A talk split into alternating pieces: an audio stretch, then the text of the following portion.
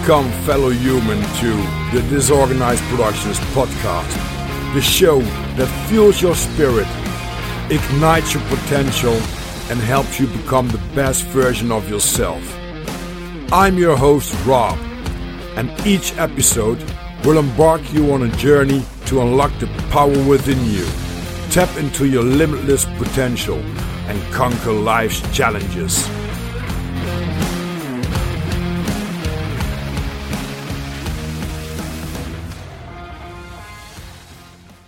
But good to have you, man. You too. I, I, I am. Uh, I'm a little bit of an obsessive person, so when I find like a, I don't know, uh, it's probably normal for any podcast addict. Um, whenever I find something that I like, I'll just like you know, uh, binge it, right? Yeah, binge a whole bunch of it. Like, uh, and then our buddy Snake, that we uh, mutual friend, turned me on to your show. I was like, oh my gosh, this is right up my alley and and you know a couple days later i've listened to like 25 hours of your show you know? Wow. And i love it. I love it. Cool. Great show. that that, yeah. that that's good. And and i already just started so uh yeah. good things are coming up. We have some uh, some really interesting guests just like you.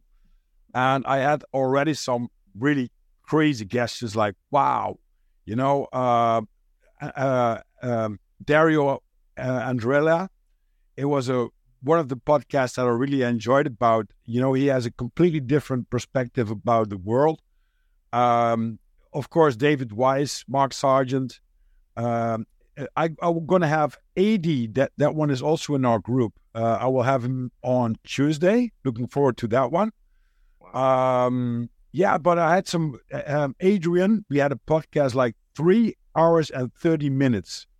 And the fun thing is, I don't have any time here at home. The only thing I have time is when I look at my uh, computer, and that's only once in a while that I really, uh, you know, know that time is there. Uh, and otherwise, I know that my boss wants me to work tomorrow at eight o'clock, so I know his dim- dimension. Okay, that will be suitable on that time level. but the rest is just, uh, yeah, we're just having a fun time. We have some uh, some questions, and we just have a, basically a great chat. And um, I really like the conversation you already have with uh, with us in the group, and also with uh, with Mormon Rishi. I mean, yeah. when, when you put things up, man, you you you that it's like uh, gymnastic for your mind, right? Yeah, yeah, and and one of the reasons I, I was so excited to um, being invited in that chat and then to be, you know, eventually speaking with you guys. And, and I've already spoken with uh, our buddy Snake. And um, is that, that, you know, like for those of us who really dig into this kind of stuff, there's only so many people you can talk to about it. You know, you hmm. can't, you, if you have a, like a close friend or a family member, they'll kind of go back and forth with you about this stuff. But there's, there's, you know, it's it's hard to find people who you can really dig deep with this in this stuff, you know. Yeah, without and then when you do, you're like, okay, let's get into this, you know. Yeah, yeah, yeah. and that's that's a, that's the main thing, you know. You you can talk about rocket science, and and then some things you will know, and then you just like, oh, okay. Uh, but if you if you dig into the the psychology stuff that we're talking about on on the group, and we're gonna have probably we're gonna have some examples for the listeners at home that you can you can wrap your head around. but it's crazy when you think about some things because um, sometimes you have to put away the normal thinking in a way like um, well give us an example and oh, oh, maybe please introduce yourself first so that will be uh, the introduction introduction and then we can make some uh, uh, some mind gymnastics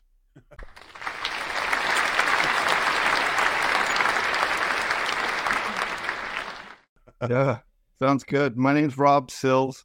I'm uh, um, I live in California, United States. I'm uh, into uh, music. Uh, not a huge sports guy. I, am uh, I got into let's see when Pandora first came out, I got into um, listening to comedy on the radio, like and really enjoyed that. How you could just plug in a Pandora station and they just feed you comedians and comedians and and, and just have laughs all day long. And then um, that's how I found out Joe Rogan. Mhm. And then uh, by listening to his comedy, and then that eventually led to me finding out that he had a podcast.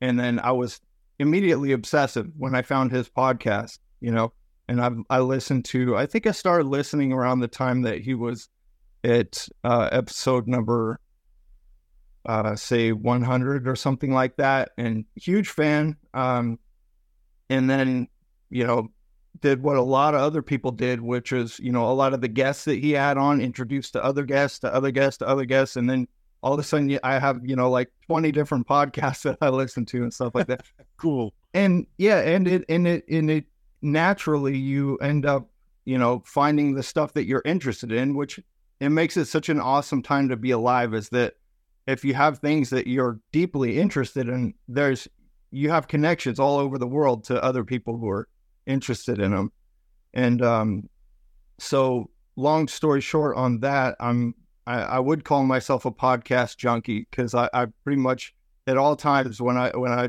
when I'm able to, I'll have a you know a headphone in and be listening to somebody talk about something, you know, Mhm. Crazy. and and a lot of it falls in the conspiracy bucket. Um, but uh, yeah, um, let me think if there's anything. And then uh, the thing that I did think about that I would like to kind of to kind of narrow down the introduction a little bit more is I think uh, one of the things that I'm excited to talk about or that I care about or have passion about is uh, one thing about me is that I'm um, uh, the quote, and I think Rishi brought this up. There's a quote, and I looked it up. I think it's Scott Fitzgerald who said the thing about uh, the sign of a, a whatever uh, strong mind is to be able to hold two opposing ideas Mhm. right? And that's something about myself that I find that I, throughout my life and my adult life, I've noticed. Okay, I do this on a much. I, I don't want to say higher or lower, but it, Mhm. it feels like a much higher level than most people, Yeah. and not not in a way of like that makes me more intelligent or anything. It's just unique Mhm. you know like because i can i can be talking to somebody who's way smarter than me but i can also do that thing where i can hold their paradigm and hold my opposing paradigm and not have any issue with it Wow. you know Leveling in in the in a real good way. yeah and and and i did some deep thinking on, on that just in the last few days um uh and we can dig into that more but just to kind of give you a little uh, a summary of what i had thought about was the idea and this isn't my idea but um the idea that so take that quote you have uh you know like it, it's it's a quality it's a good quality to be able to to hold two opposing ideas so okay there's a benefit to it it's a there's a uniqueness to it um but that doesn't necessarily mean that oh everybody should try to do that or that should be everybody's goal in life is to be able to do that Mhm. the best and the first example is your police officer who's keeping you safe, keeping your neighborhood safe. When he sees somebody who's a threat who, or somebody who has a gun, the last thing you want that police officer thinking about is what that person's background is or what kind of stress they could be under or anything. You don't want them thinking about any of that. No. Right? You don't want them considering any other paradigms other than stop that guy. Yeah. You know, Exactly. and I think that applies everywhere. And I think that's a huge conversation. Uh, how that applies to you know our scientists, Mhm. um, so who's special in different fields, experts in any field, who their job is to uh, be the best there is at that thing, to focus on that narrow target, and to not let everything distract them. Exactly. Right? And and Yeah. that that's that's something that's uh that there's also some talent and sometimes it's really hard for people if they are in in some some jobs to let that loose right? But because you got something like um just like you said with the policeman um there's so much going on in the in this world nowadays that, that there are so many emotions attached and stuff like that that the base you touched on, just like he has to uh, directly um, uh, do action, you know, like the, like the threat that you do, that you mentioned, he has to do, has he has to do d- directly uh, action with that. But the thing comes with it because there are so many uh, emotions that he could have throughout the day, uh, all the things that happen to his normal, basically normal life. Um, these are all like factors that could uh, point his judgment on another way of life. You know that he probably couldn't do that, but we accept from as a society that people in their uh, in their job would do that. You know, just okay. This is this is one side, but I have to pick this side, whatever it takes. Yeah, I get you. Yeah. So that's that's that's one of the and, and we we you and Rishi uh, for, for the listeners we we have a um, a little group of people that um, introduce into the podcast world and and Snake is our brother uh, who connects us uh, who c- connects a lot of these the, these people uh, together and uh, when Robert came on there were some questions that he asked and th- these are not just like normal questions you know just like you like apples or pears no, no, no, no. when Robert's going to ask you a question, it's going to be really deep thought. Uh, could could you give me an example of one of the questions that you made? Oh, I can do it up too. Yeah, if you could, if you could, off the top of my head, yeah, I would also have to to grab it because that, that yeah you you can see that was an example of of how excited I was to find the group because there's it's like when we think about these things, the kind of people who think about these things during the day, there's not a ton of people to have those conversations with. Mm. So when I get hooked up with the group, I'm like, hey guys, guess what I was just thinking about today? What do you guys think about this? And everybody, and all the feedback is, uh, it's like, yes, I'm talking to the right people, you know? Exactly, because that makes also sense. When you have some questions, and I will give them an example in, in, a, in a minute, but if you dig into the, the the answers you're going to get, then you know that you are with uh, uh, a bunch of people that really, really think about the topic. You, the, the, these questions are not just like, okay, I'm going to give you right away an answer. Sometimes I trigger myself, I read it, and I give an answer because otherwise you think about your answer, you will have a different answer.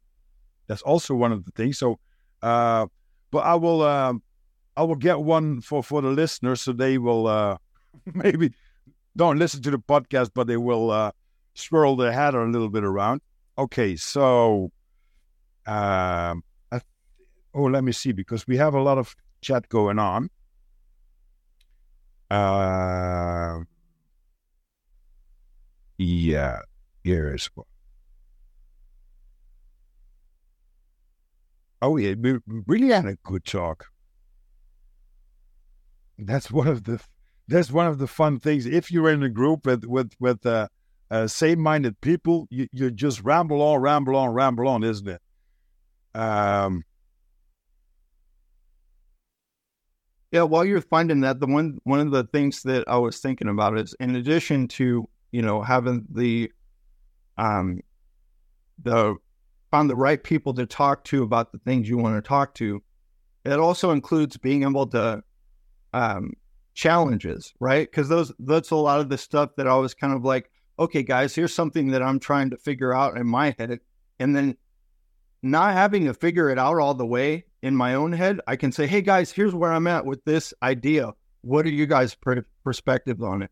I don't have to. I don't have to wait until I've figured out all the answers before I bring it to people who I know can deal with it, you know, and can work through it, you know, and not be like you were saying, already have the answer and not be able to move or budge or move around from it, from where yeah. Already concluded, you know? And that makes so many sense because, um, and it's really mind gymnastics. It's like Sudoku, you know, yeah, the Sudoku with, with the, with the numbers.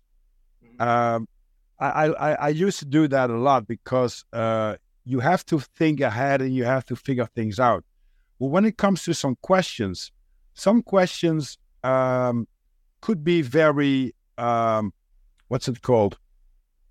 Uh, well, they can upset people, right? Some questions can be upsetting people, but you have to let go your own emotions about uh, what you think about the emotion that's attached to the question. You just have to answer the question in the most uh, vulnerable and in the most uh, you well best way for yourself, and that makes it so interesting because you you uh, as soon as you answer the question, you you're gonna get in your head just like, oh wow, I do have options, but every option is uh, could harm some others. All right, I, I will I will get right to it with the uh, with the question. Where is it? I want to have that one that uh, from the terrorist that you put it on. Yeah, I know which one you're talking about. Yeah. Uh, I don't know. I don't know Telegram yet. How to? Uh, well, oh, then I can I can grab that one from um because I put that one on the list. Um, that I think, yeah. I think so. The way that I summarized it, yeah, the way that I summarized that one was, um, the um the exercise is uh your next two incarnations uh, your next two lives that you live, one of them is going to be lived as a uh, a terroristic um, perpetrator, meaning like you kill a bunch of people, and then the other one, the other life is going to be a terroristic victim, meaning like you're killed by a terrorist, right? And then if you think about the um, the decision is which one do you choose? Which life do you want to live first, and which life do you want to live second, and why? And what would you learn from living them in that order, right? Um, yeah. And the idea, kind of, the, and the one part I didn't add into there is that my thinking, and people kind of ran a little bit of a different way with this, but in my, the way I was posing it, kind of presupposed the idea that uh, between incarnations you have a brain wipe, right? Mm-hmm. So meaning after life number one, you don't have any memory of li- the previous life except for what we all know is like you know woo woo kind of like um, higher realm connections but no like actual memories of any of it right? Mm-hmm. so it's kind of like you're getting to choose in which order you play out karma right?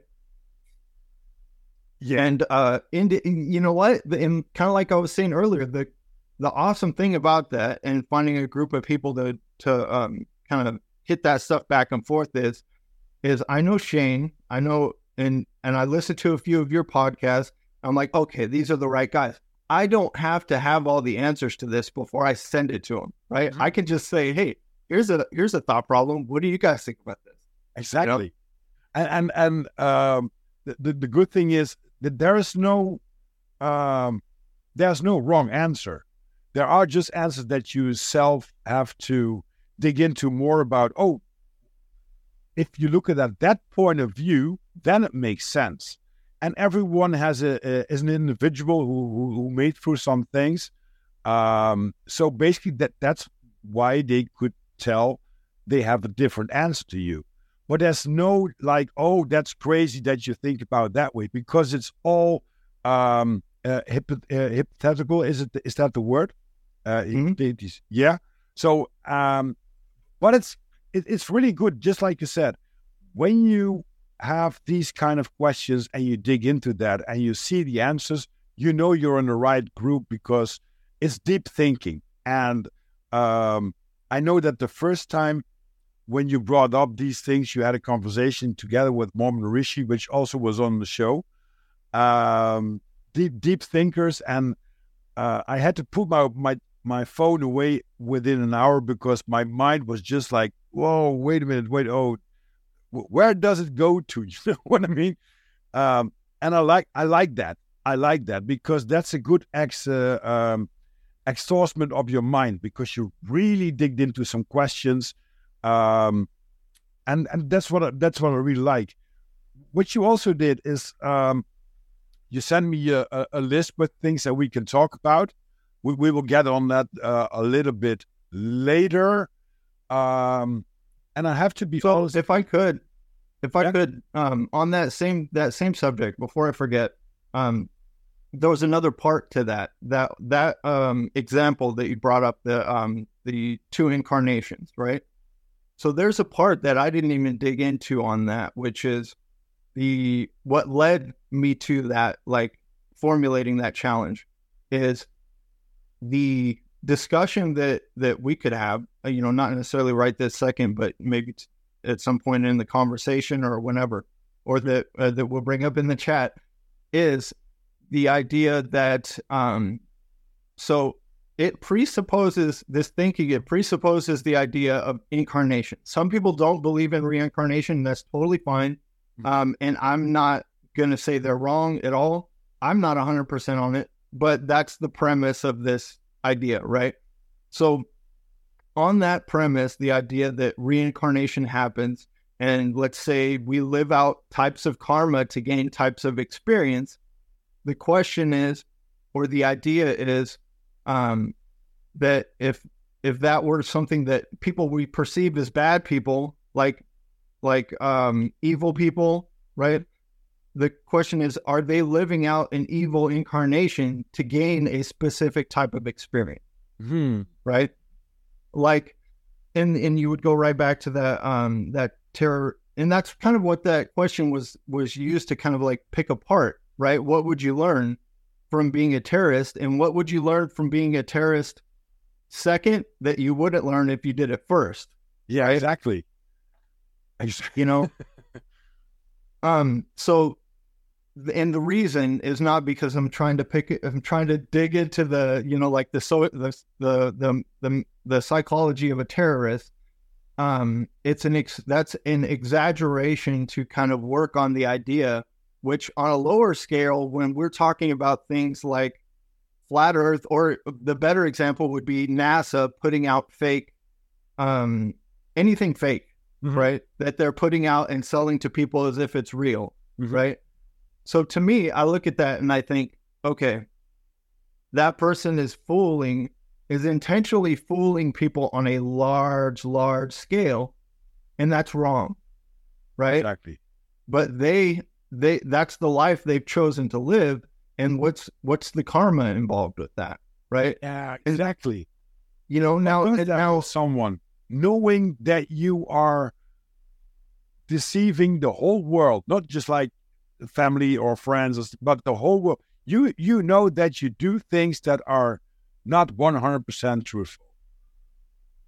That and that you know, and that that's um, that's of course one of the interesting things about our uh, our mind. You know, um, I think that they said in in the nineties that we discovered like 50% of the human brain how it works but we still don't know how someone can be a perfect neighbor a perfect employee perfect family member and then all of a sudden kill five or six people. All, all of a sudden. We, we we just can't put our you know we don't know what the snap line is. And um that, that's of course a little more deeper thought. What happened in that brain to do these kind of actions? But the same level is as what you said is what if you are knowing that you're going to do that right so are you going to tell people just like okay i got this this feeling that i'm going to for example kill people or i got this feeling i'm going to tell uh, bs to the world but i have to because it's my job just like if you are in in nasa but what does that with you mentally? And that that will that that that's something that's that's really interesting how the mind works because we saw that also, of course, in in World War II in Nazi time that somebody who was a butcher or uh, just your your neighbor could be a Nazi party member tomorrow and um, take some people from the uh, um, from society out, you know, if, if they're Jews. And they just say, last week they were saying, hey, hello, how are you doing? What you want? I want a piece of bread. I want a piece of meat. And within one week later, you just completely turn around. What made that?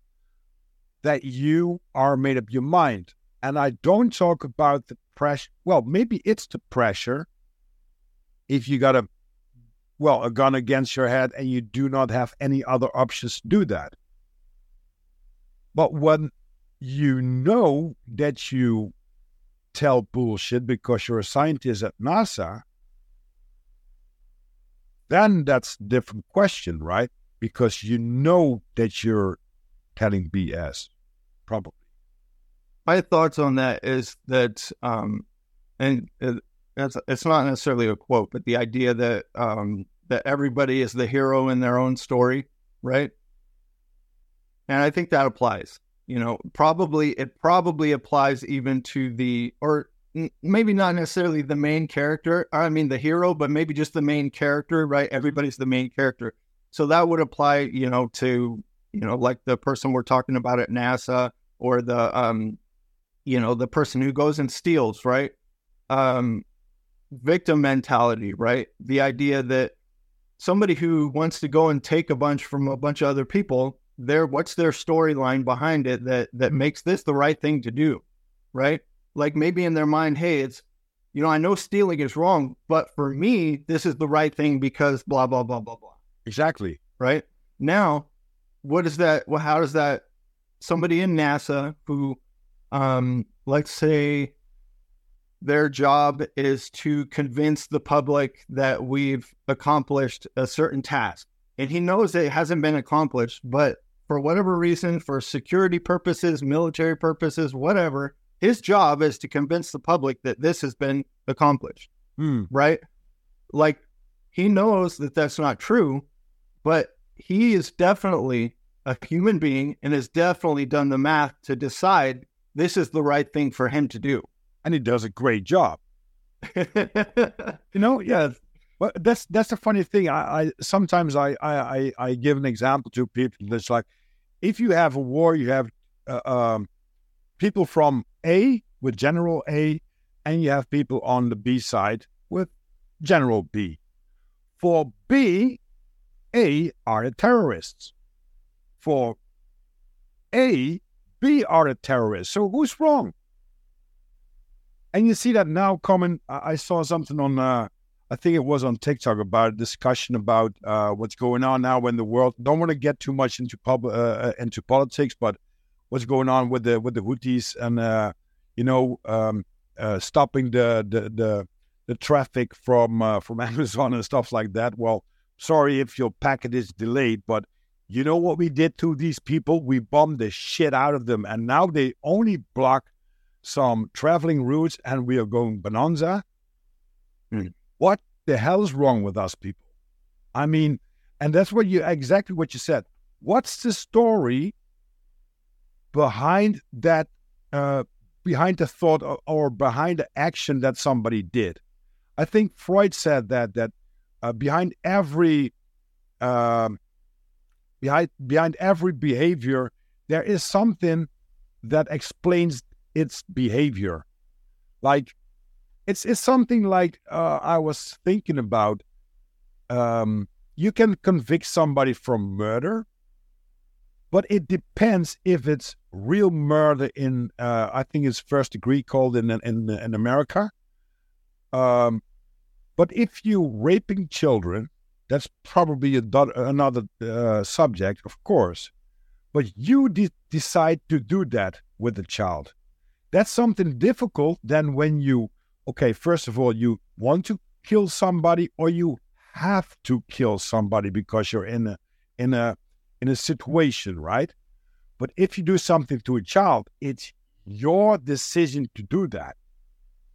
And of course, that's deeper thought because people say, wait a minute, there are people who, who whose mind is is psychology messed up, so they feel attracted to them.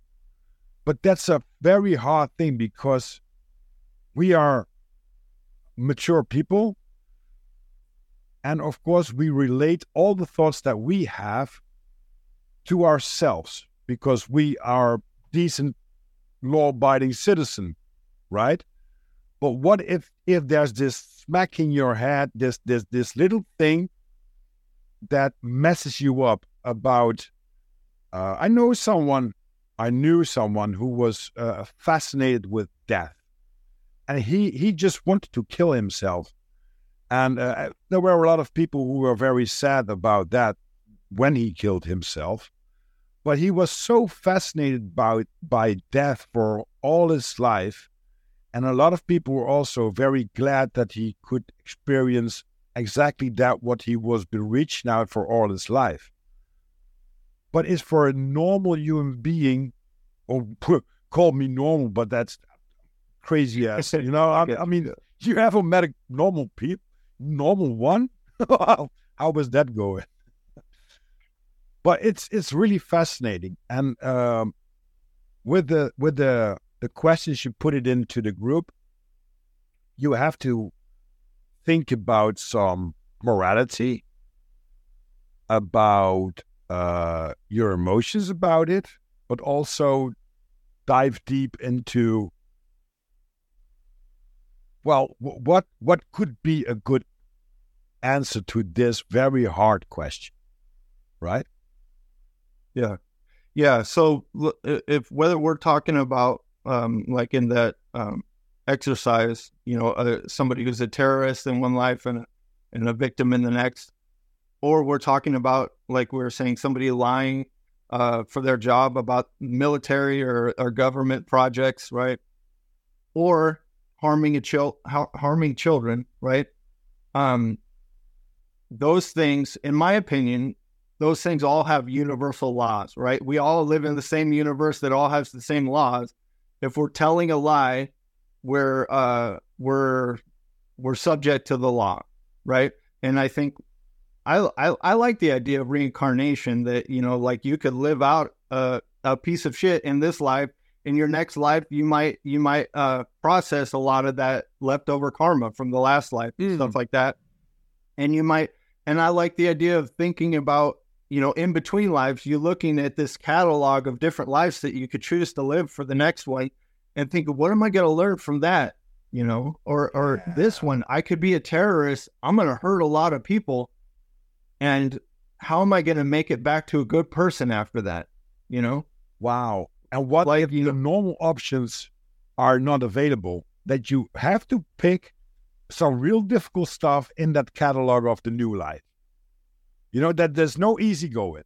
That there's no, you know, uh, you can be a millionaire, but you know there are some strings attached that you do not like about that. You're going to be uh, bankrupt. You're going to be publico. Uh, um, you know you, you you're a main figure in, in, in society and, and and people going to spit you out once you you gain that goal you you're done you go to jail and stuff like that so there's always a yin and yang a, light and a dark. You know that there's always something like duality going on. And that's really fascinating because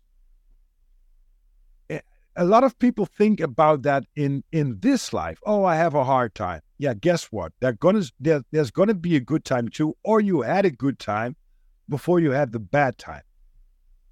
And it's always it's it's always like uh going up and down. It's from left to right from up to to to down to button you know? Um and that's really fascinating when you talk about that rob. I like that. Thanks. The the another part of that is um is my one of the things that I like I would like to get across to to our community, you know, our little community and anybody who gets a chance to listen to it. It's the idea that um that we should we people who care about the things we care about, right? Which is um truth. That's why we call ourselves truth seekers, right?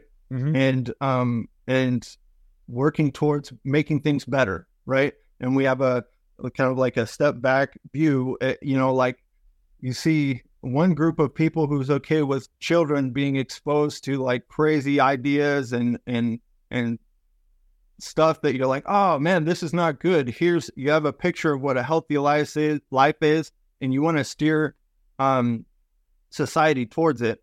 I think um, I think what's missing a lot is us taking that step back and being able to look at everything as it has its part, right? The yin and the yang, right? Um, that uh, the idea that no matter how much good we do, there's going to be a balance of yep. good and bad, right? And so that that's not like a argument that oh, what's the point of doing good? No, what rather it would be the argument that let's not fool ourselves that we're going to end evil, Hmm. right? And if we take that approach, I think that's the first step to taking any of these things seriously. You know, um, and and the idea that and the, see the whole thing about imagining the karma and the the incarnations, that's a step towards that, in my opinion. Yeah. Where I come from is the idea that what if you know this person, this uh, hated figure, pick any any you know figure, whether it be like a world leader or something that everybody hates. Mhm. You think, oh, that guy's a piece of shit. I bet he's going to go to hell and rot forever. Maybe not. Maybe he comes back as a reincarnation and he has a disability and everybody spits on him. You know? Yeah, yeah, yeah, exactly. Or or he doesn't has the fame and he doesn't has the power that he has now and abuses. And the funny thing is, of course, when when um when we when we see the the the the, the, the things that coming up, I don't I don't look at news and stuff like that, but sometimes some uh, on, on social media some things popping up. You know, you know what this man did, or you know what they do, or blah blah blah. Um, I, I don't give I don't give anything about it anymore. What I did in the in the in the past. But the funny thing is, it's it's all about your opinion for on that moment. So imagine I, I'm I do not agree that uh, children could could do a sex change when they're like 10, 12 years old, and, and there are some laws attached. But when you're uh, as a parents are against, you could be locked up and stuff like that. I, I don't like that stuff. But well, what if you are that girl or boy that's really completely not in the good um body, mind? I don't know if it's education. I don't know if if if, if it's like uh, uh, go to a shrink and, and you're going to solve the problem. I don't think so. There, there's a lot more going on. So, what if you are that person? On what perspective would you, you know, take a view at that, um, at these things? You- You're gonna you're gonna make up your mind differently than you do now. Then you say it's not normal, which, from my point of view, is not normal. But you know, the, the funny thing is because we have to do a little bit funny stuff about this. You can drink. What's in in, in America is like 20 years old. You can drink alcohol or 18. 21. 21. Okay, here in the Netherlands is 18. You can smoke cigarettes before you're, uh, well, you're not allowed to get them before you're 18 here in the Netherlands. Same here. Okay, you can drive a car when you're 18. You, you, should be 18. And I think a little bit same as in America that uh, under, um, uh, w- when a parent drives with you, you can drive a car from your 16 Right. but but you're not allowed to be to do that alone. Okay, so th- these are three like normal options that you can you can check when you go to the grocery store or when you've been involved in society. But you can have a sex change when you're 10 years old. What the people? that, but I think it's also in the program of conquer and um, and divide. What do you think? Oh, the perfect. Yes, that's that is that is the best way you could possibly explain it. Um, because like you were saying, when you brought up the Nazi example about how you have two two neighbors who might have gotten along one day, and then and then something changed in the in the war or in the politics, and now they're enemies, and they're and they're t- one of them's taking the other captive, right? Same thing with this situation. It's a divide and conquer thing. The um one of the um, things that that whole step back, taking a step back and looking at things that I in this uh, subject is that I don't hear I don't hear anybody doing is the idea that um, that the the psychology the, or the um, it's weaponry, right? I call it psychological weaponry that is used on us by the governments, by the um, the media, all that stuff. This is military grade psychological weaponry that is being used to do that dividing and conquering Yeah. of people. So when when I hear somebody say, "Oh, that person they fell for this trap. They're an idiot." I don't. I don't. Yeah, what you hear this all the time. You know, uh, I can't feel sorry for them. They're an idiot if they fell for that, right? Mm-hmm. Like, no, they fell for a trap by the most powerful militaries in the world using their very best psychological weaponry. That is not something to be ashamed of. That, in oh. fact, if you're making fun of somebody for falling for one of those, maybe we have two idiots, you know? yeah, exactly. But that, that's funny that you brought it up. I was talking to a friend like a few weeks ago, and he said, Rob, everybody knows 9 11 was a scam, it, it was a setup. He said, and they give like chicken crumbs for people, uh, especially for people that are critical thinkers or uh, conspiracy theorists, right? So I say, yeah, yeah. He said, but who wrote that script? There's somebody who's writing the script and knows about everything that's going to be the consequences about when people figure things out or when people are going to dig into some stuff, which we can now better with the communication technology and the internet and, and, and digging up information uh, as 30 years ago. But he said, who's writing the script? Even the people we blame now that are the idiots and the people that write the script are the script writers of this. They are only playing a role. I said, whoa. Then my mind was just like one hour rushing down on some rabbit holes. Like, if you look at, at that perspective. For a lot of people, people like being in NASA or in in the uh, uh, military industrial um, organizations and stuff like that, it's like a job security, right? Just like what you saw with COVID. If you don't take the the shot or whatever, you're not going to get your pension. You don't have a uh, you don't have everything that you build up for all your life we, we will take that away in in one uh, control alt delete motion.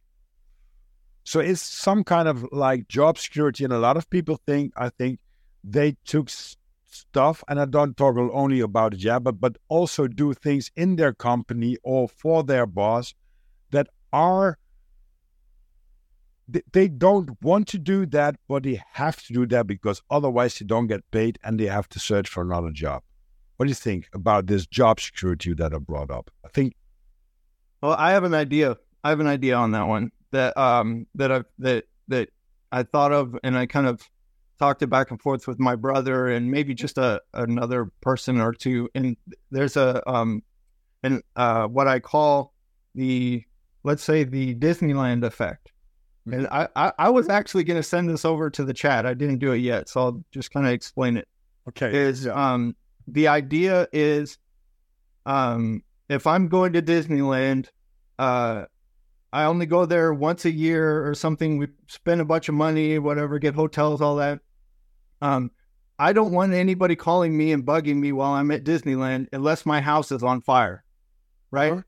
Like if if if my house isn't on fire, I'll deal with it tomorrow, right? Oh, there's you know there's a little leak in the toilet, or there's you know, or the the neighbor they're getting in a fight. Hey, I'll deal with that tomorrow, right? I'm at Disneyland, right?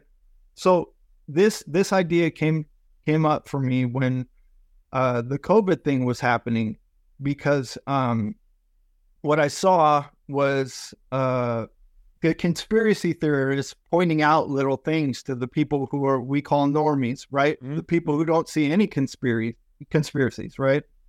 Uh, a friend, when a conspiracy guy and the normie will be talking, and the conspiracy guy will point out, "Hey, isn't this weird? Don't you see that that's like, you know, that's not cool. You know, like they they didn't ask for your um your health records.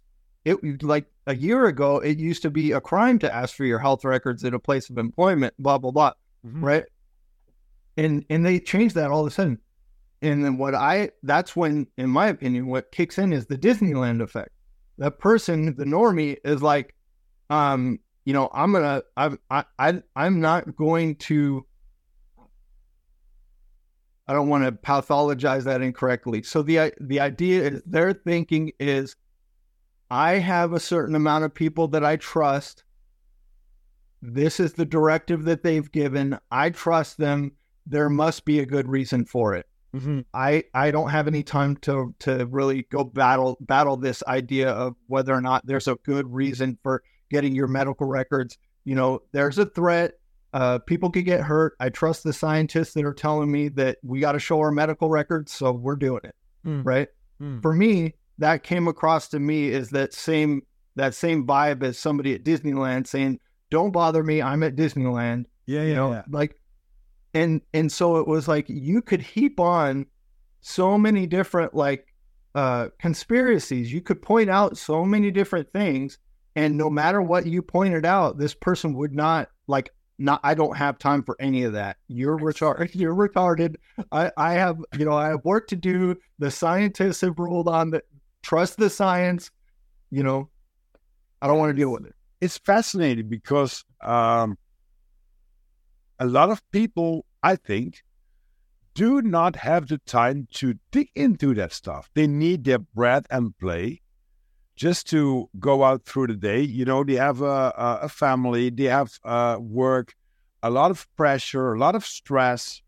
So they don't want to dig into some stuff, which is cool. I mean, everybody should have their own path of growing or noticing or whatever. And maybe we're completely wrong. And we have too much time to think about stuff that's on our mind, right? And they just want to live their life and they're, uh, well, they're happy with that. But the thing comes, we are humans, we are curious people. And even if you look at now at the technology that we're uh, connected now, you know, you're in California, I'm in the Netherlands. Uh, we talk to each other. We have uh, visualization, we have audio, we have all this stuff going. My computer is recording. I can, we can make stuff happen that we couldn't probably 50 years ago. So it's really fascinating. That that's because we're cur- curious people. But a lot of the, the normies or whatever you're going to call them uh, are just okay. We we can do that. Point. That's it. I'm still fascinated about the fact that I can talk to you, Rob, on quasi on the other side of the world. You know, your your your son Well- is sending. Yeah. Go what I was kind of what I was kind of going to push towards with that that idea of the the Disney what I call the Disneyland effect is the uh to bring it back to the military grade psychological weaponry of what's going on. When you say divide and conquer, um, and when I look at that situation between the the the conspiracy theorist and the normie, and the conspiracy theorist is just hitting a wall trying to reach this normie with this, and and um you know, he might look at it and he might be mad at the person. Why are you listening to me? Right. Huh. And we're not considering all the millions and millions of dollars in commercial industry and ads and, and propaganda and all that that went behind keeping those people from being able to connect. yeah, separated. Right. Yeah. And Yeah. those are two people who, you know, like the conspiracy theorists probably wouldn't be, most of the time, they're not even going to be reaching out to that person unless they care and genuinely want to make the connection. Yeah, But the the part that I like to that I'd like to dig into more and to understand more is how how do we how do we take that step back um, and navigate it with the respect that it deserves, right? Which is I'm not going to look at that person like they're an idiot, you know, for not hearing me out. I'm going to try and understand. Okay, you know, what um, what are the barriers between what I've noticed, which is like a conspiracy? I'm like, okay, this is obviously wrong, and where that person can't hear it. What are the barriers in the in the steps between that? That if I really care about them hearing it, you know. That's cool. I had something going on with uh, with a friend of mine, and uh, we were talking about conspiracies, and he he it was just like you said, hitting hitting a wall constantly, constantly. And then all of a sudden, I was talking to with my uh, with my girlfriend about, it, and and she gave me a perfect example. It's like if I talk to you about Rammstein, and you don't like German music at all, you don't like metal music, I can talk to you for hours, but it goes in and out, and you will be pretty bored, um, you, you know, you would probably ev- uh, avoid the complete situation about talking to me because I'm only talking about Rammstein, for for example. And I think that get, that goes also with, with with with this kind of stuff. If people do not want to dig into that, not interested in it at all, you know, don't don't take a stance at it at all. If it's fake or not, they don't care. You can talk about it. You know, you you can put your energy in it and and your truth and your facts, but it doesn't matter because they don't care. And that's something you have to you you only can see when you, as you said, step aside a little bit and take the helicopter view instead of the the frog view or the the normal view, right? You you have to get up and see you yourself and the other person arguing about a subject or whatever or talk about it. And then you can put it in perspective. Oh wait a minute. That then you see that wall. Just like you said indoctrination advertising there's a complete machine a complete system that's that's very hard at work to divide us from each other yeah, and that the result in that taking a step back, the helicopter view, the result might not even be a, a direct confrontation with the person. It might be the correct approach after you've taken that look back. You might notice, oh, I'm not supposed to talk to that person directly about it. I'm supposed to do a little bit of work on this. And then maybe when I have a get together with these other guys, I can invite them to come along and they'll see, they'll have a better chance of seeing it from there but exactly. we're so stuck on we want to argue it because we see the people on the TV arguing it and we want to win that argument like we see happening on TV. Mm. Yeah, you know, like winning the debate, but there's nothing to win. You know, yeah, to win. And if you go with that mindset, you would win. That's one of the things.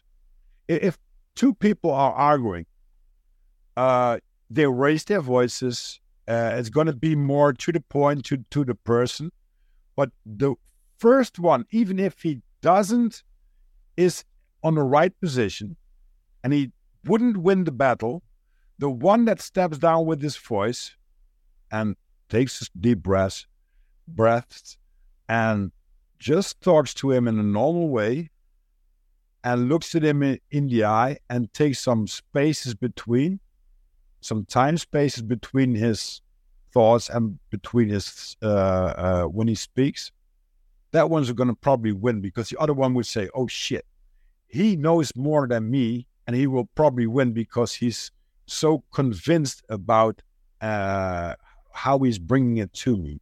He's self confidence about that. And that's that's psychology that they're putting up at us all the time. I mean, even if you're only driving in a car, you see so many information and disinformation um, on the road ahead that you, you, you constantly have to make a decision, right?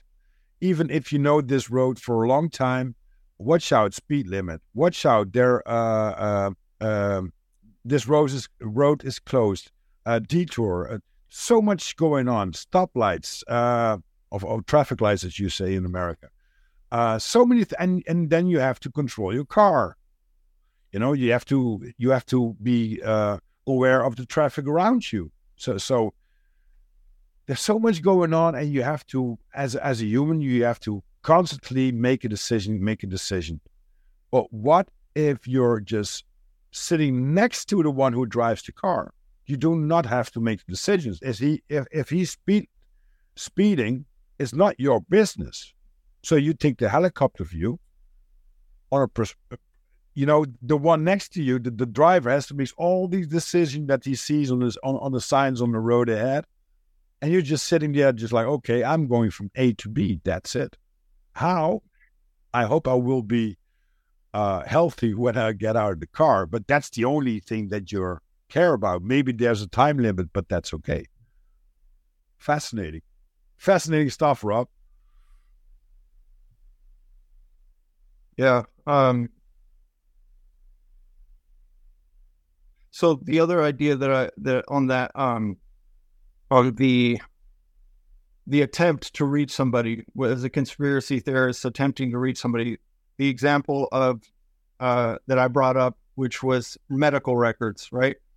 So, um, the I think the instinct or the initial thought of the conspiracy theorist would be to point out to the normie and say, "Hey, hey, just a year ago, if somebody was forcing me to provide my re- medical records, I could sue them. This is crazy, mm. right? Right? That seems like a sensible approach, right? But in reality, the the correct approach on that might it it might be much more a humbling approach and not feel as exciting or anything like that. It might be something like, "Hey, you know what?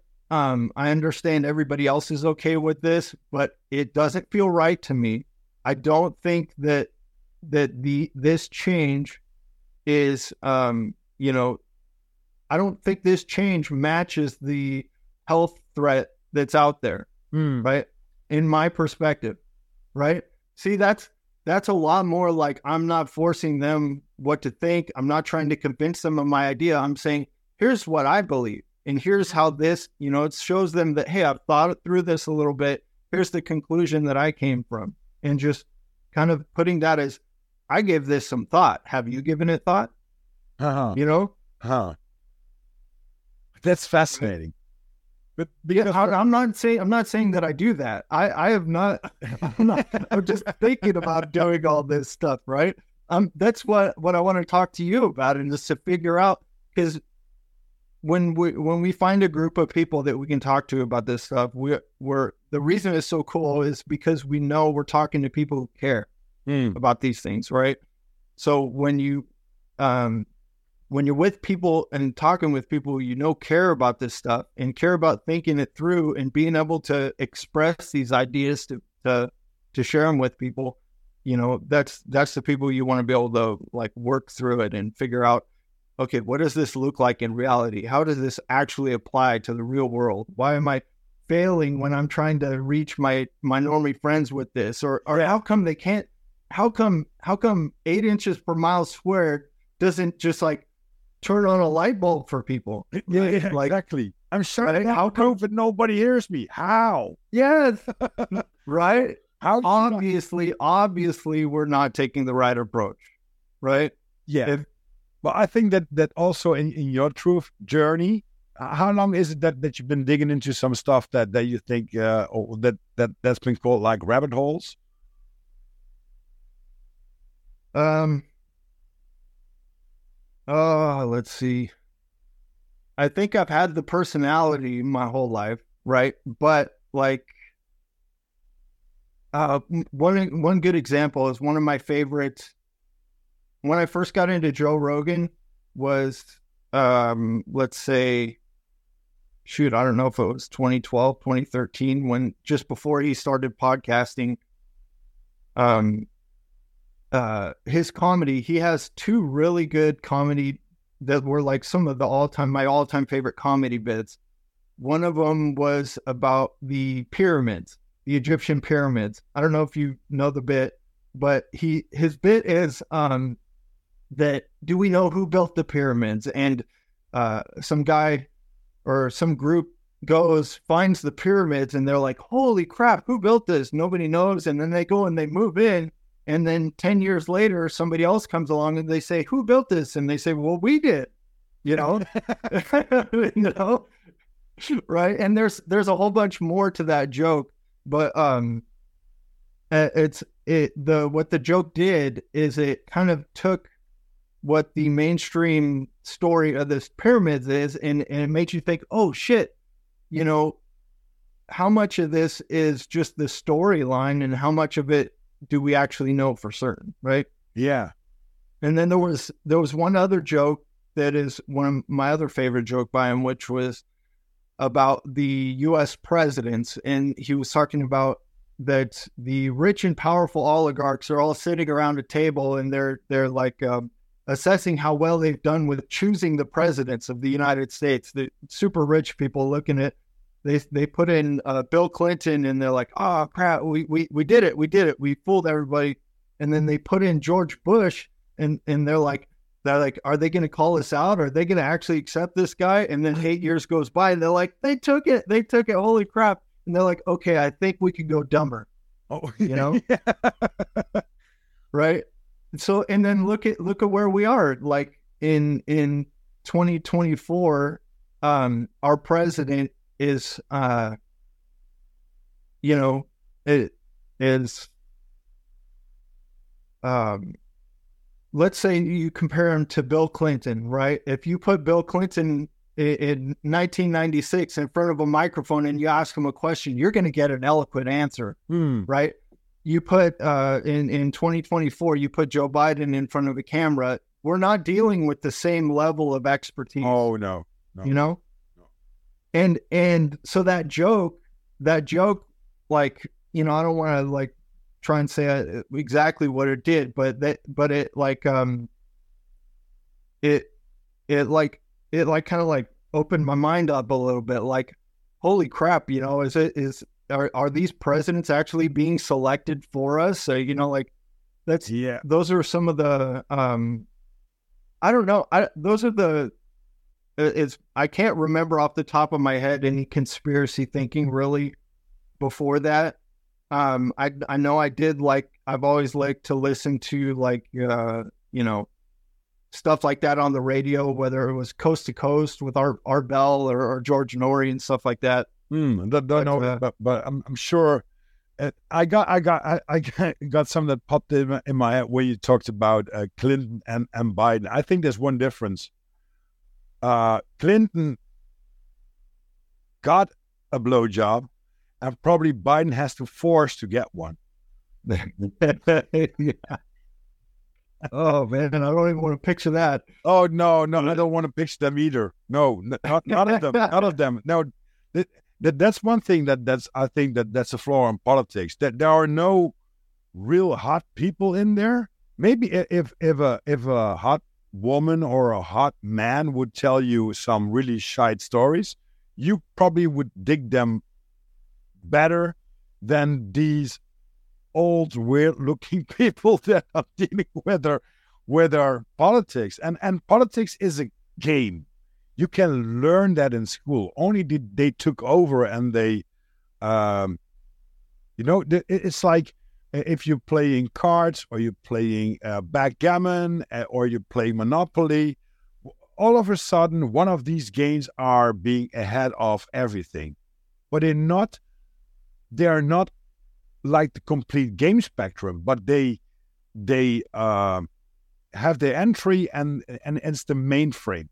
If if you can play Monopoly, you can play the cards, you can play this, you can play that. So and that that's really fascinating because I think, but it, it's hypothetical. Maybe hundred years, two hundred years ago, uh, people were really um, trying to do the best for their community, which was called politics. But now politics rule the world. That's a different story. You know what I mean? Yeah, yeah, yeah. I'm I am always immediately jump to the um the internet for that, right? Is that uh 200 years ago the average uh earth person would only travel 100 miles in their whole life, you know, if that. A lot of people probably stay within a 5 3 3 to 5 mile radius of their home for their whole life Oh, right? And then um so when uh the the whole world gets connected and politics and and the you know all of a sudden they're not worrying about the politics of their little town. They're like a little um, you whatever you call it whether you're a shoe salesman or, or a carpenter or whatever who's got to worry about are, are we going to destroy the planet now? Right whereas two two years ago he he would have been he would have maybe 15 or 20 people on his mind and that's about it yeah. Ah, It's fascinating. Fascinating. And it's, it's also fascinating to to to look at it and uh, uh, on a psychology uh, psychology way. Uh, I like to to sit down on a uh, on a bench in a park or uh, you know um, at, at- a restaurant and sit outside and look at people passing by and stuff like that. what's on her mind. And uh, I, I told that I think it was uh, on a podcast with Snake. I love to to walk down uh, a grocery store and just laugh at people. Not, laugh there right in the face because that will be maniac. Put in that loony bin, bin. But um, j- just walk down uh, the. I think it's called the aisle in in, in America, and and and when, people come across you, just smile at them. Look what happens. That's so fascinating, and that's the same if you look at um, uh, expanding their worlds, like you said, right? So, so you, you, you 100, 200 years ago, you had this spectrum of like five or 10 miles that, that you live in. You, you have your food, you have your family, you have your community and stuff like that. And nowadays, you, you can be within a few hours, you can be uh, across the globe. Uh, globe, I don't think so, but across the world. Let's say that. Yeah, so it doesn't bother me. no, no, and that's one of the things too. Uh, the people where we talk about nowadays, they do not put up a verbal fight with other people or call them idiots, stuff like that. Just like a lot of people do when you dig into some topics, and that's really bothering me the most. It's not like I can talk about what I think is the truth or fact, but it's like, oh, you're stupid well, explain me why. They do not have a real reason why they call you stupid. Only because their belief system is different doesn't make me stupid. it's like uh, what George Hobbs always says on his pl- podcast. It's really fascinating that uh, people that believe in the globe uh, and the heliocentric system, they don't know the facts about their belief system. That's bothering me the most. How how about you? Because I know that um, I, I got some I got a message from from Snake about some questions I have to ask you, Rob. So it's going to be fun. Yeah. It's going to be fun. I'm already having fun also because you know, for for the listeners, fellow humans, I never talked to Rob as I never talked to Melanie as I never talked to Jessica, we just hop on a podcast and we're having a great time. And that's that's that's the real disorganized productions. And yeah, skipping branches like a squirrel. I like that. I love it. Yeah. Yeah. And and back to the back to our buddy Snake, that that guy, um, you know, I've only known him for a couple years, and I've only talked to him on the phone, I think maybe three or four times. And uh you know, like when he he invited me, hey, come join this group, and and I start. I hadn't talked to him for maybe a few months, and uh, and he was talking about trying to get it working on podcast stuff, and then and then he'd already made all this progress working with you on stuff. Like, holy crap! I was so happy to hear that he did it, and then and then on top of that, to find you know that okay, he's got a group chat going, and and then I listened to some of your podcasts, and I'm like, oh my gosh, he found the right people you know, mm. that's that's that's the people to be yeah. talking about this stuff. It, it's uh, like a magic potion that's been spread all over our people like the last couple of months. It's not that long. I reached out uh, to Raul. I think it was like August or something like that. I think somewhere there, August or September, stuff like that, because he was on George Hobbs. And and there was something in his answers that he gave to and, and he talked about on George Hobbs' show that could uh, that that I really dig that that that felt like wow I, I want to know more about this guy. So I just reached out like okay hi I'm Rob. I, I love to talk to you on, on, on your podcast and stuff like that. Or you want to be on in my podcast? Because I was doing podcasting. I had some episodes uh but but but not was pushing it too much. So we got in contact, and and then it's like a roller coaster, roller coaster, but it's a real fascinating, great one, because all of a sudden it clicked with the people I talk now with, and it's really uh, strange how you could. And and I was talking to that uh, with Snake also a few times. It's so strange that you can talk to people like you know them for all your lifetime that there are so many things that are, you know, it feels really like brothers. There's a community going on. There's this this love in this in, in all our messages, even if you do not agree with each other. There's still this love going.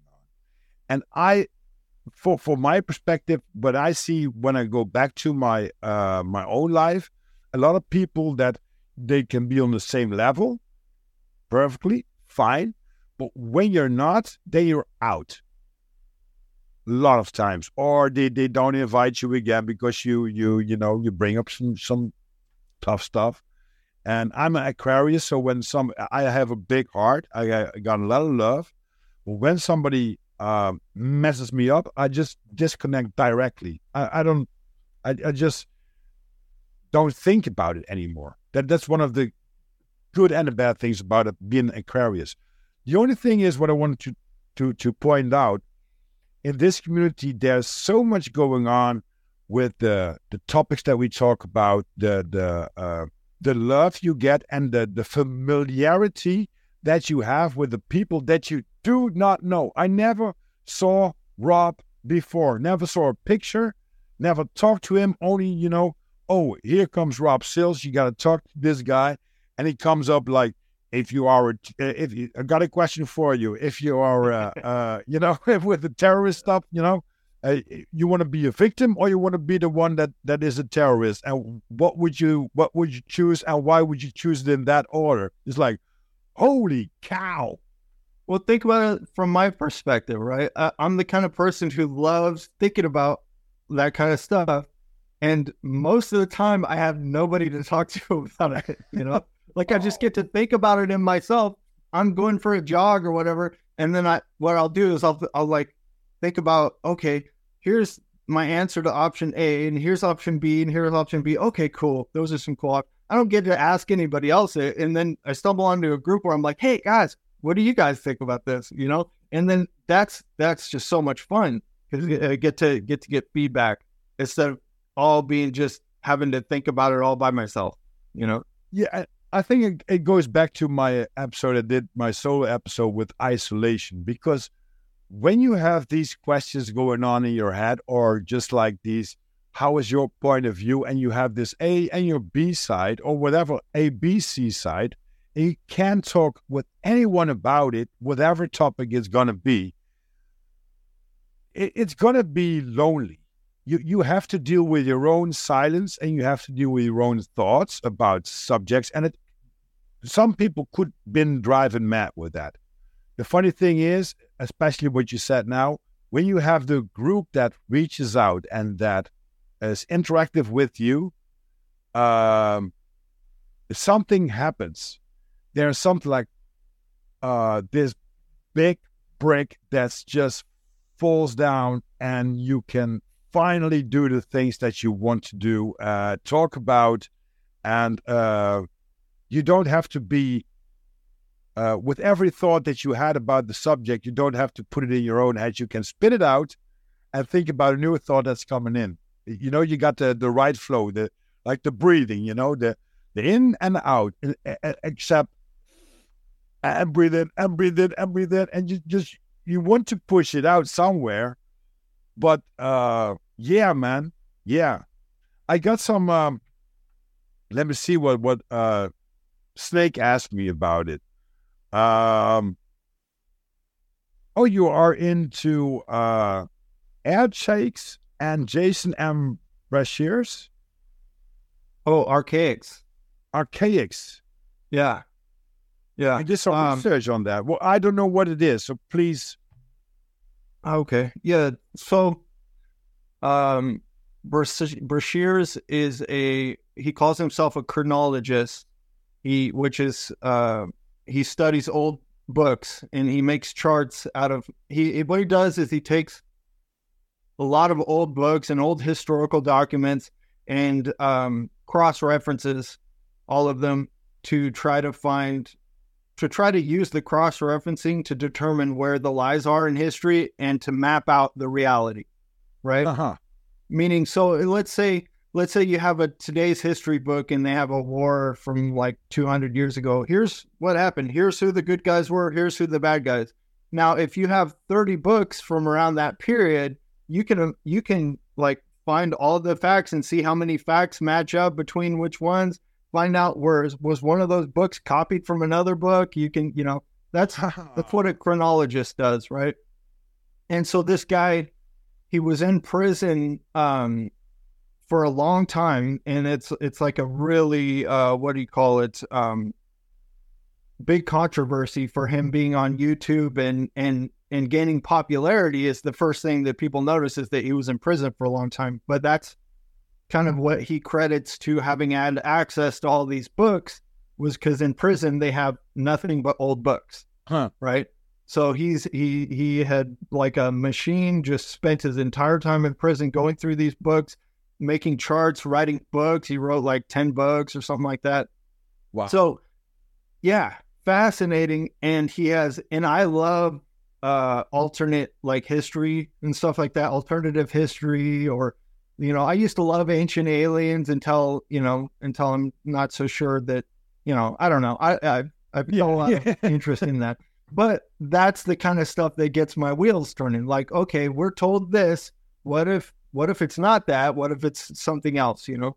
And then so the reason that this guy is so exciting is because he uses historical documentation to do it. He's not making anything up off the fly. He'll say, uh, you know, um, you know, I think say here's what history tells us, here's what I think it is, and here's 10 different books that's that point towards that, you know. Like from it, yeah, yeah. So so that, he's a he's a really interesting guy. A lot of um uh controversy around the fact that he did most of his work, the majority of his work in prison, but he's had a, a YouTube channel for I think four years now, and um, and the other big thing is he's huge on uh, simulation theory. Uh-huh. So, yeah, and and I'm not sold on simulation theory, um, but I, I lean kind of towards it. But um, you know, I'm not sold on it, but he is. He's completely sold on the idea that this world is a simulation, very much like the Matrix. When we die here, we get unplugged. We, you know, Yeah. we meet up, we talk about what experience we had, you know, not necessarily like a computer simulation, but in general, the idea he Ah. looks at it like a simulation. It's fascinating Um, because, sorry, uh, No, I saw this guy John Levi, John, John Levi, on YouTube. He, he's um, pointing out all these old structures, and he says, "How could they do that? It's it's not related to the the stories that they tell about the history." So that digs in, as you said, oh, oh, with this guy um, uh, Breshears. Uh, you know, somebody wrote the book about the history and somebody wrote the event and what kind of perspective did he had and what kind of message did he want to bring that's also fascinates me. Okay what's the message behind that somebody wrote something? Whatever that is. Well. i like to dig into that yeah. So and and this um Archaix uh, uh, how do you pronounce it? Archaix. Archaix. What Yeah, oh, there's it's a um so he has the along with that uh simulation theory idea there's a i think another con- controversial thing where where he would get shut down by any mainstream like uh uh, um, uh historians is that he looks at um when i said like making charts of all this stuff he'll take a chart and he's obsessed with the the uh the number 138 which is a year where he sees cataclysms every 138 years there's a significant cataclysm. He's charted it out all the i have not looked into a single one of those charts or done any of the math or whatever. I just like you know entertainment value of it. Mm. he's convinced that that that 138 year timeline where all these cataclysms or events are happening are part of a structured um you know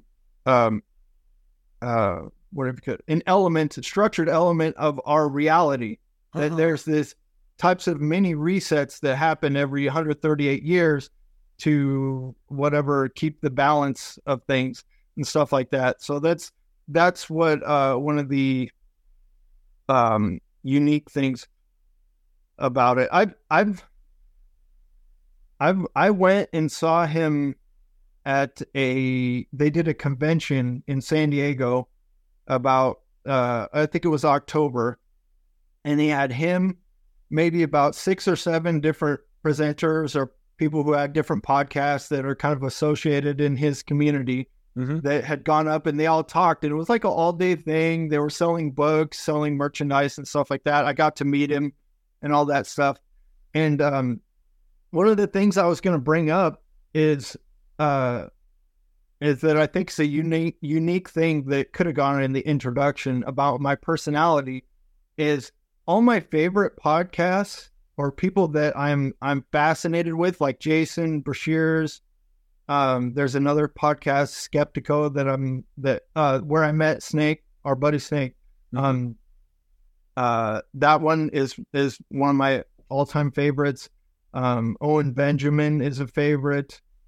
Um, so I've had me- messages back and forth with the the host of these podcasts, and while I agree with a lot of them on a lot of stuff, mm-hmm. for whatever reason, that whole personality trait where I don't, uh, where I, you know, what I was explaining earlier about, um, about um, being able to hold two ideas at once. So when I approach somebody like a Jason Breshears or or or Alex from Skeptico or Owen Benjamin or whatever, because I come with the approach that I might I might be on on this on the same page with you in a certain amount here, mm-hmm. but my my um my passion is to take somebody like that and say, hey, yeah, I might agree with you on this, on this, and this, but I want to push you on the stuff that I disagree with you on.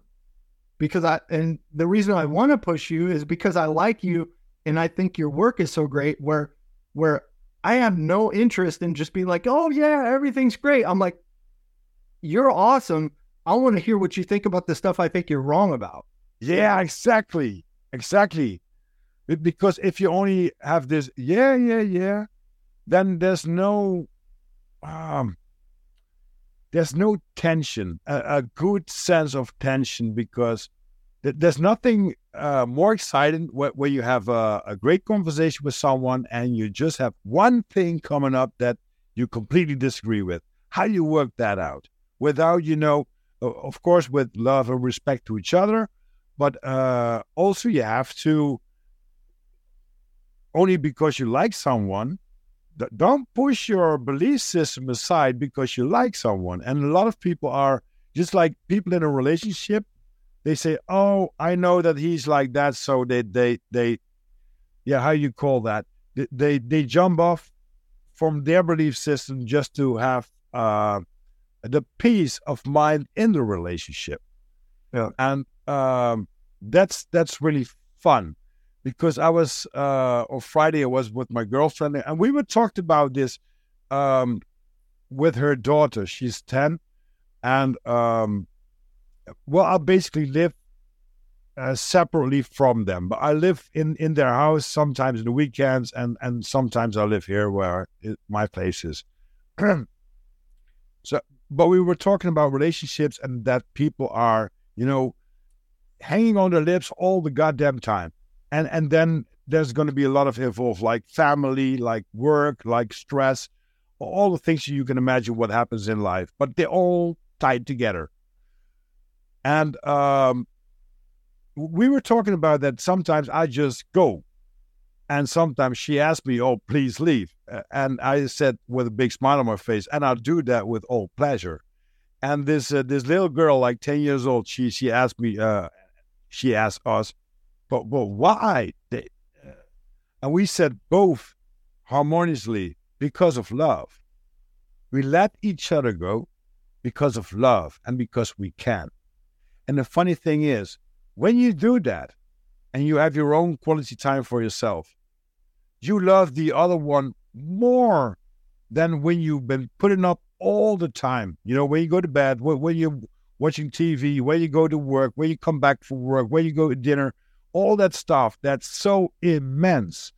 And um, we do it for the, uh, what's it called? For the sake of love But a lot of people do that in a relationship for the sake of peace. That's a different story. You know, I won't shut up because I know that's a subject that she doesn't agree with or stuff like that. What you do in a relationship is okay, I hold back my belief system and will say, okay, don't go to that topic. No, you should go to that topic. You should know how the other believes about some things. Then then you know more. And and some you know, like people are offended about some things that uh that you do in a relationship. So you don't do that anymore. Well, I would say screw that. I would do it anyway because I love love to do that. Only because you do not agree with me doesn't mean that I don't have to do that for my whole life because I'm in a relationship with someone who doesn't agree that I drive a motorcycle with great speed or that I take another tattoo or stuff like that. Just like, what? Fascinating. Really fascinating. But I like the point of view that you have that, okay, great to talk to somebody and uh, dig into uh, what his belief is or whatever topic that you talk about. But I like to push it where you are, uh, you know, have to defend your system or stuff like that. Yeah. So, um, what the the uh, the difficult part about that is because, so, uh, for instance, uh, how do I put it? I think it, I could apply the same that like argue or discussing things with my girlfriend as I could with discussing with like somebody who I'm a fan of. For instance, uh, Owen Benjamin. I don't know if you've heard of him. He's a comedian. Absolutely, um, yeah. Okay. Uh, I've written letters to him. One of the things he does is, is for anybody who might know, is he lets his his fans write in letters. He reads them live on the air, and um and it's not all just stuff that he agrees with. He'll so he'll be reading something that he disagrees with, and he'll have a total argument about it, or he'll or he'll he'll make a case or, or, or disagree, whatever. The it's awesome that he will he will read these letters live on the air, not having read them at all before. And then he'll give a live reaction to them cool. Know, on his podcast. So I stumble onto that maybe his show maybe a few years ago, and I immediately got obsessed, started listening just pretty much every day to his podcast, and then after a while, I wrote I wrote a few letters, and my letters just naturally, I'm like, okay, I'll, I have areas that I want to push this guy on. You know, like I want to put like the whole the flat Earth thing. Um, I think a lot of it was flat Earth. Some of it was like religion stuff, mm-hmm. and just kind of pushing it at at it. And um, the response that I got from him. So what I would do is I would kind of like a devil's advocate, right? Mm-hmm. Like I would say, um, let's say he's he's um, you know going through this whole flat Earth idea, and then I throw him an argument from the from the NASA side, and I'll say, hey, here's I I think a weak point of your argument, and he would just tee off on it. You're you're retarded. You can't see this. You can't see that. You can't see this. You're retarded, right? You you shouldn't even be writing writing on on on paper. You know what I mean? Give yeah. it up. Get it up. Go back to your right. And and for me, I'm like, there's so much depth and thought that went into like when I send you guys a question, that's the kind of caliber of stuff I'm sending, right? but him being like who he is, I got to learn about like there's um I think with I, I don't know. I, I haven't made an, an assessment of it, but the idea for me either way is whether or not he agreed with me or even saw what I what I wrote as serious, I still found it like like an honor that he would read it online, give a give a, a live a reaction to it or whatever. Mm. Um, but uh, but that was an example of me uh, taking somebody that I agree with mostly and finding something some area where I disagree and pushing at it and being like, well, what is um what about this? You know, like um, I'll give you a for instance. Um, so flat earthers will generally say that um, that that the the universe being unlimited, unlimited planets, unlimited uh, galaxies, and then we're just a tiny little speck. It's a really common flat earther like argument to say the whole reason they do that is to make you feel small and to make you feel like God doesn't exist, Mm-hmm. right? I think that's I I'll argue with that, and I can put that. I don't know. I don't want to make any claims, but um, to me, there's no difference in in um between God um taking a fish a little fish bowl with one fish in it and and all the microbes and stuff like that Uh-huh. versus a whole ocean, right? What difference would that make to God, right? Hey. Yeah. So for me, the obvious extrapolation is why would one planet be any more difficult than a billion galaxies? Yeah, yeah, yeah, exactly. Is is that the question that you uh been written down? Like uh, Yes, I. Yes. So yeah, that's right. The scale of the flat universe. One scoop of soil. Is that one the one, right? yeah, Yeah, the sc- uh, scale of the, the flat Earth universe. One scoop of soil, all forest land on Earth. That's the yeah. For their forest or an ocean, whatever it be, like what's the difference in? So if if you have an infinite being who creates a universe, what difference does it make if it's the size of a tennis ball or the size of a universe? If you're an infinite being, it's not a matter of difficulty, no, right? It's it's a it's a how we think about his perspective. That's Right. but that's fascinating because we don't know. So we will put all the shit that we have uh, gathered in our lifetime on knowledge and on, on on emotions and stuff like that, and we make a point of view of his perspective, although we don't know what it is, what he is or she or whatever. So, and that's that's basically a little bit back to where we started the podcast what if you're looking from a different perspective with things that you've been put up or that you've been put on a plate? You know, if you go to some restaurants, are you hungry? Yes. Would you like to eat? Yes. Oh, I have something very special for you. Oh, give it on. You can end up with bugs. You can end up with this haute cuisine, which is just like this tiny little bit, and it costs you like $25. And you, it, even your tongue w- would be saturated with that little piece. But it, you know, after 20 meals, your hunger will be stilled. But it's, you know, it's what's the perspective of how you look at things and and and how you uh, how do you deal with that? And and going back to to Owen Benjamin, I think um, I digged a little bit into him uh, about his history uh, because Snake brought him up. And and first of all, I didn't didn't notice anything by the name, and then I saw him just oh yeah, brilliant, this guy. Um, when you're in a in a position on in Hollywood, or basically in a in a position where society looks at you, that could be in a very small community or big time, you will have so many questions from people like interviewers and people that want to see if you're in in the same on the same level or stuff like that that you can basically uh, answer a question uh, but people have bad intentions or have an opinion about the question that you answer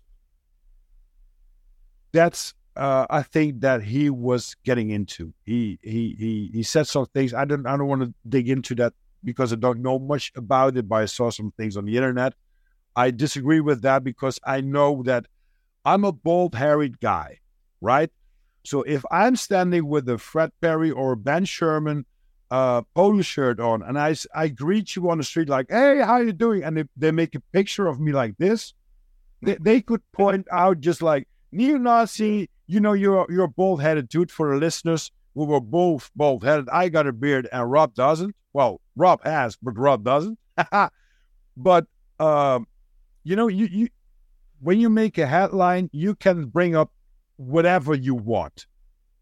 And that's how the system works with everything that we were talking about today about deceiving. What's their what's their agenda? How they're going to bring it? How they're going to put it? And probably there will be some some some people from uh, the media that will say, "Oh, I take the role to to uh, to tell everyone that these are the bad guys. That's that's just like that. It's and it's really astonishing how that goes and how that uh I, I think Britney Spears also had to deal with that. You know, it's a, she, she was a very uh famous girl and all of a sudden she she totally went wrong. I don't know that story either. but I'm sure there are some people that if you do not jump that high as you ask them how to jump, you are being off the chart within within seconds. And then comes the job security, which you go with that that they said that they want you to pull off or that you want them how how you have to deal with those stuff or would you rather do the things and tell the things that you really want to tell all the consequences that uh, you have to deal with yeah I th- and i think we all do that in our in our lives you know we all we like to i like to think that i'm 100% open-minded and that i that i approach everything with this whole take a step back view and you know, hold these two perspectives. But you know, we all I, I definitely have stuff where I'm close minded, you know, mm. and and and I think um and there's plenty of areas in my life where I go along to get along, you know, um, and everybody does that.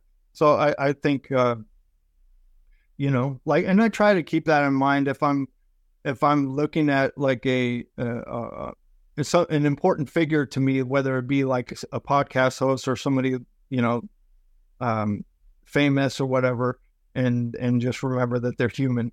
you know, yeah, like they're human beings. They have to shit, eat, and sleep every single day, just like us. Normally, normally. Some yeah, and that goes for the bad ones too. You know, exactly, exactly, and that that's something that pointed out uh, uh, my my friend when we were talking about this 9/11 shit, and he said somebody wrote the script. So he, he said you have to think about it on a different perspective that if there is a script, which is 100% sure, and people fulfill their roles, like in a play, like the Rothschilds, like uh, Bill Gates, uh, like Osama bin Laden, isn't it crazy how good they played their roles to be on that script? So probably they're doing for themselves. And then coming back to your question or to, to your philosophy, uh, philosophy, uh, doing basically good because they play their role good. You know, they have to play a role, which is playing a bad one, and they play it good. So they do something good for, you know, wow, just like that actor that's a jackass, that's a, that's, you know, that's this criminal where he plays that role good and we say, wow, you saw that, that movie, that was so great. Yeah, he was a criminal, but we have sympathy for him oh, what the, you know, the, maybe we are looking, no, maybe I think we are looking at the world stage theater has been, when you, when you channel in, you, you can see that whatever gonna bring it up, and you have to look at it just like, wow, who's playing that role so good? how you bring that up to be the bad guy or or to be the good guy, you know? Well, think about if you think about good decisions, people who are choosing to do good things. Um, there's not a script behind that, right? No. So, um, if I'm if I'm uh, you know, walking crossing a street and I see a car that's approaching quickly and I see, you know, like a, a an older female or a young kid about to cross the street, I'm automatically thinking, oh, I want to go and protect that person, right?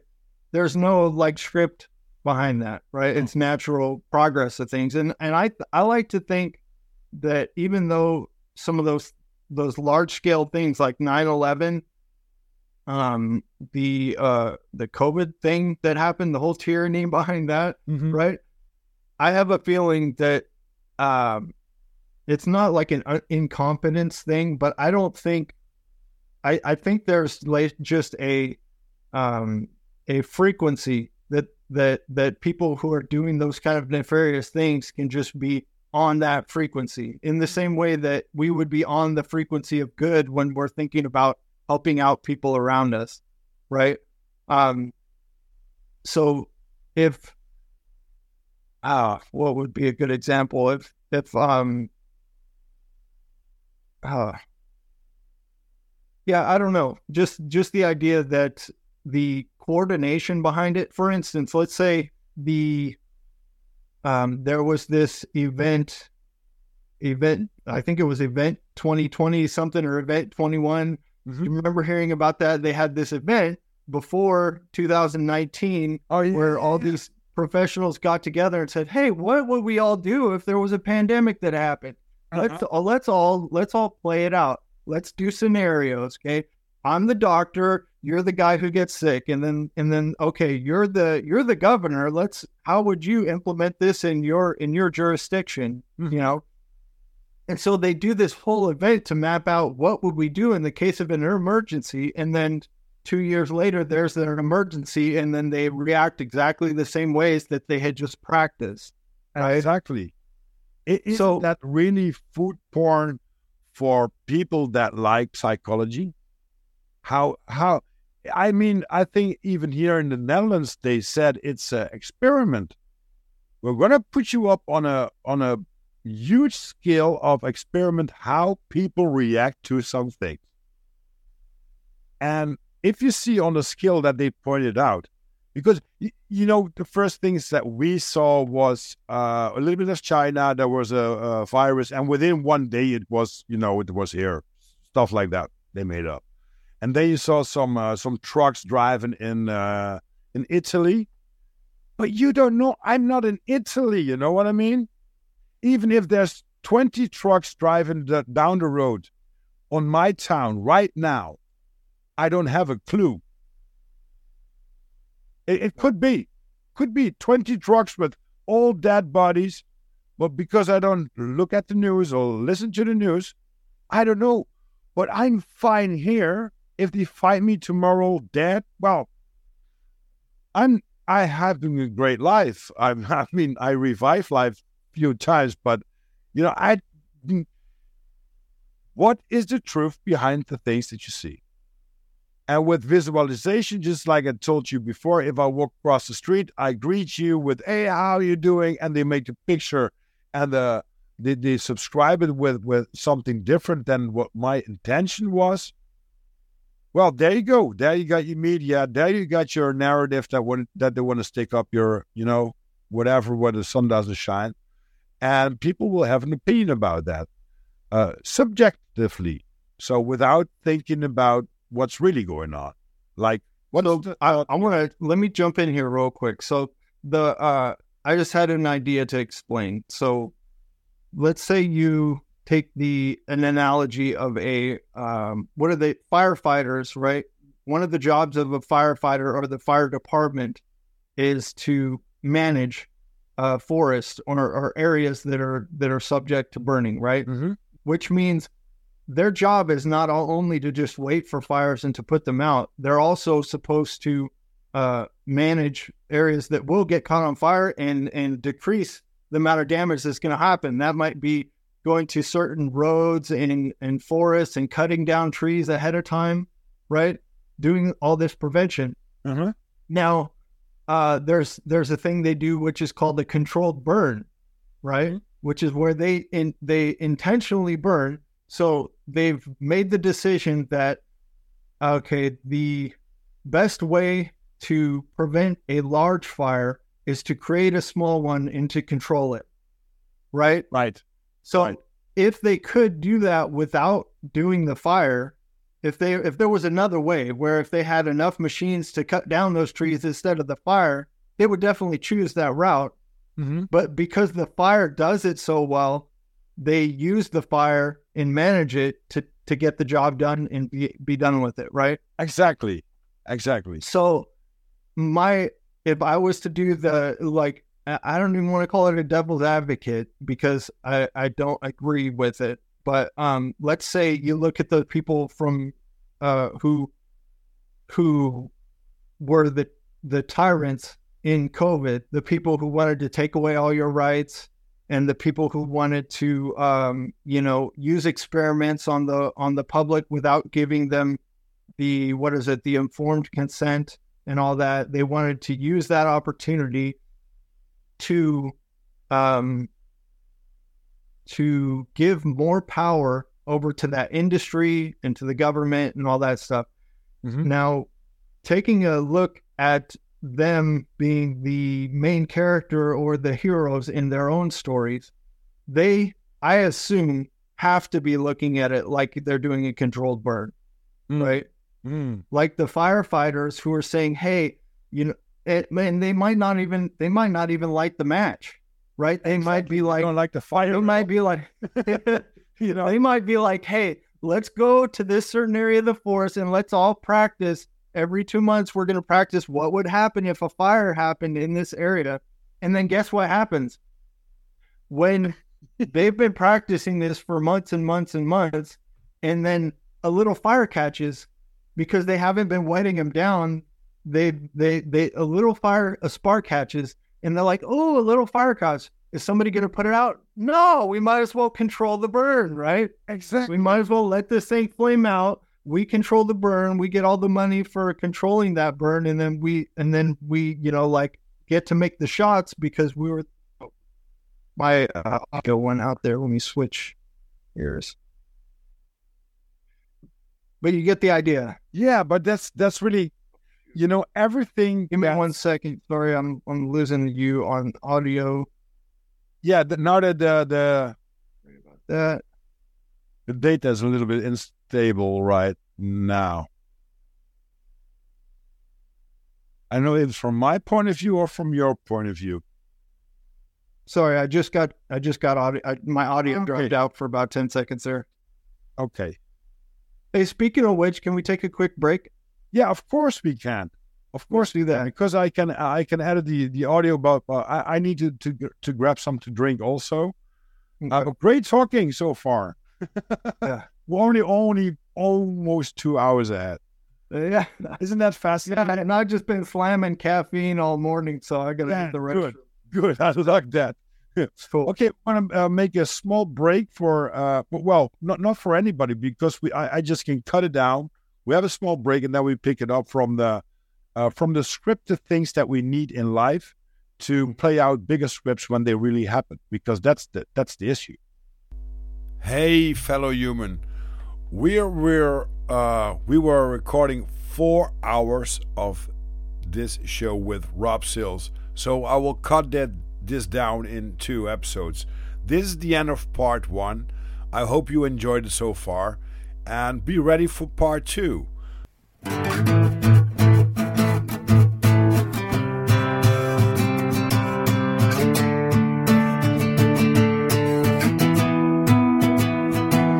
been running for all my life, with the devil on my heels. He wasn't always right, and he can't fulfill my dreams. I've been running for all my life with the devil on my heels. He wasn't always right and couldn't fulfill my dreams. He's pain in the ass, black as night. God show me light and hold me tight. I've been running for all my life with the devil on my heels. He wasn't always right and doesn't fulfill my dreams. God showed me the light. Please hold me tight. I've been running for all my life with the devil on my heels He wasn't always right couldn't fulfill my dreams. I've been running for all my life